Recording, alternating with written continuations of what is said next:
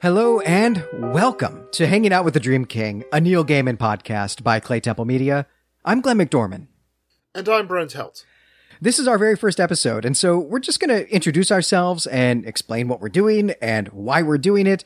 And if you don't care about any of that, if you just want to dive right in, then go for it. We've already got two episodes up talking about Gaiman's work, and you can just skip straight to them. Now, Neil Gaiman probably doesn't need any actual introduction to anyone, but we're going to do that anyway. So, Brent, in a nutshell, what does Neil Gaiman write and where does he publish it? Neil Gaiman writes many, many, many things. We are primarily going to focus on his comic book writing, but he also writes uh, short uh, prose and longer prose, uh, dabbles in poetry occasionally, certainly within his scripts as well as, as standalone pieces. Oftentimes you can find in his collected short work volumes. There are a number of those. He also writes for television and for film. Oftentimes it's adaptations of, of things that he's done.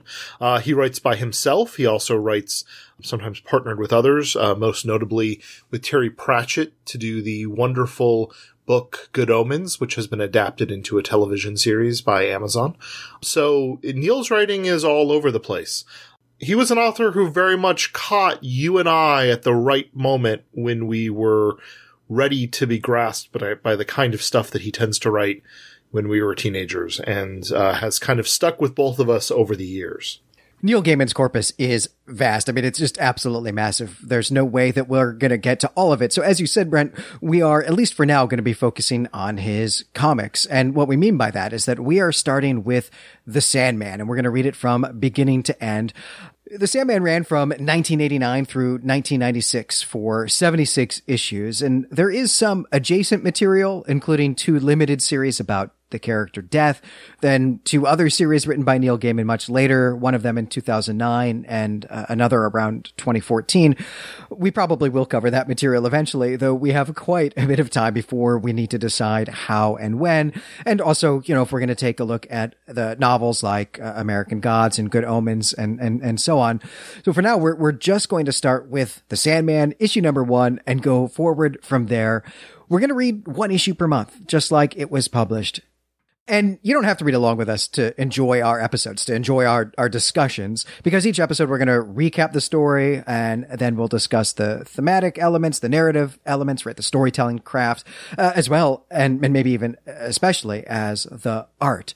But for those of you who do want to read along and, and engage more deeply with these stories alongside us, we've set up a forum at claytemplemedia.com where listeners can join in the conversation.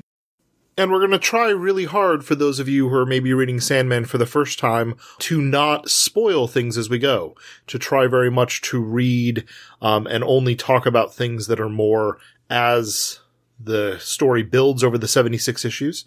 Yeah, this is a good opportunity to transition into talking about the the why part, right? About our relationship with Neil Gaiman's work and and why we're doing this podcast. And you you've tipped your hand a little bit already, Brent. But let, let's just to start here, let's talk about how you got into Neil Gaiman, since you're also how I got into Neil Gaiman. I don't actually know how you discovered him or how you discovered the Sandman. So I was a big fan of DC Comics and read a number of different series within DC at our local comic book shop in uh, Downers Grove. And uh, one day I came in and there was this prestige, beautifully painted work that was sitting on the cover for a series called Books of Magic. It was sitting on the countertop and I saved up money because it cost a little bit more to get that particular volume. And I kept eyeing it, kept eyeing it. And it just, it was so gorgeous looking. And I'd heard things about Sandman, but I hadn't ever checked it out. Um, and so I ended up like, well, this is a four issue prestige comic, this Books of Magic. I haven't read Sandman, but I, I, really kind of like some of the other characters who I know who are in this. John Constantine was in it, um, from Hellblazer and some other characters from the DC continuity, Doctor Fate and Spectre and other kind of mystical magic based some in the Vertigo line, some not, uh, characters from the DC imprint. So I ended up picking that up, uh, and enjoyed it a lot. And then after that point, asked the manager of the store where I should start with Sandman because at this point it was well into the run and it, there was a confusing cast of characters was my fear, which probably was true. Luckily, there was on the shelf a couple kind of almost standalone issues uh, that he pointed me to, and so um, it really was books of magic and the beautiful art and the hype of Sandman, um, but then having an entry point. So I kind of came in sideways to it as opposed to starting with Sandman and then going to other things. And we have been friends for literally decades. And so a big impetus for us to do this show and to start with the Sandman is just for us to revisit this thing that we loved when we were in high school, when we were uh, shiftless teenagers, spending a lot of time together, drinking a lot of uh, a lot of sodas, and uh, just walking around our pond and talking about the Sandman, talking about other science fiction and fantasy literature, watching Dune too many times in a row, and and so on. And we're gonna kind of revisit that, kind of recapture that a little bit. Uh, I'm very excited to be doing this project with you, but we are to do more than just the Sandman. And so, maybe on that note, Brent, what is it that you actually love most about Gaiman's work, not just the Sandman? Uh, there's something about his particular style of writing that very much grabs me, and it's hard for me to put my finger on that.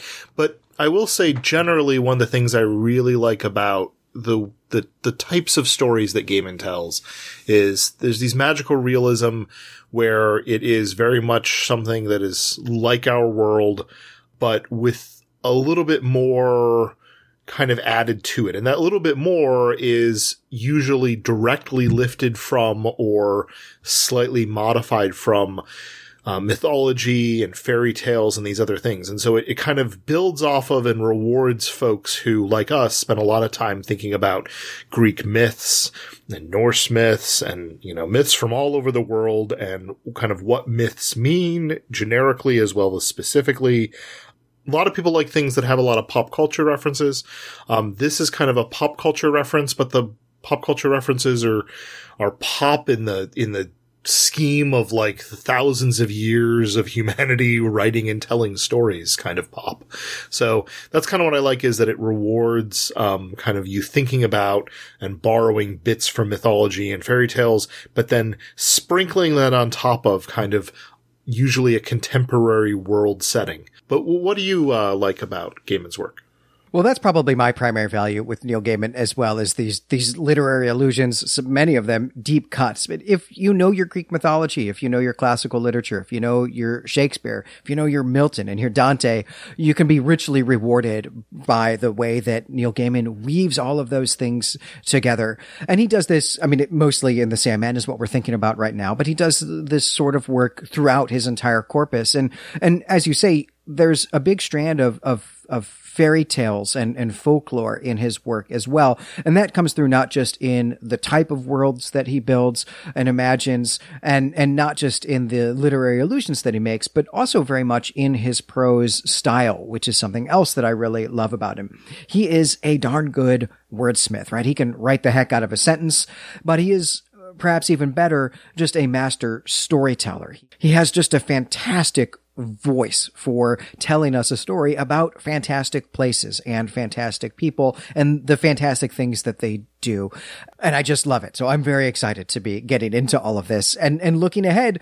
What are some things, Brent, that you hope that we'll get to cover besides the Sandman? What other things are you looking forward to covering? Uh, as I mentioned, Books of Magic. Uh, I love his limited series on that. Uh, and also I love the various kind of painted art that we get in that collection but there's there's so much else that I love that he does. The the standalone volume he did with Dave McKean, Signal to Noise, uh, is one of my favorites um, in terms of uh, how beautiful uh, the comic art form can be when you mix the prose and the writing of Neil Gaiman and Dave McKean's uh, art. It's just wonderful. And there's also a really good actual BBC radio adaptation of it that uh, is equally good and, and, to me brings up some of the best of what the radio format can do uh, as well. But uh, uh, Signal to Noise is probably, and Books of Magic are two of the ones I'm looking forward to most other than Sandman. But what about you, Glenn? what are you looking forward to other than Sandman? I'll give two answers as well. I'll give one broad, kind of vague answer and then one very specific answer. So, broadly speaking, I'm also really interested in revisiting his early short stories. These were things that we had in some collections, and by we, I mean you, but I read them in your basement uh, at, around the same time. And so, reading Sandman comics, reading some of these, these early short stories, stories like Baby Cakes, for example, that I'm I just loved them. I loved the voice of them, and so I'm looking forward to reading them again for the first time in you know, in 20 years, 25 years. I think that's going to be a lot of fun.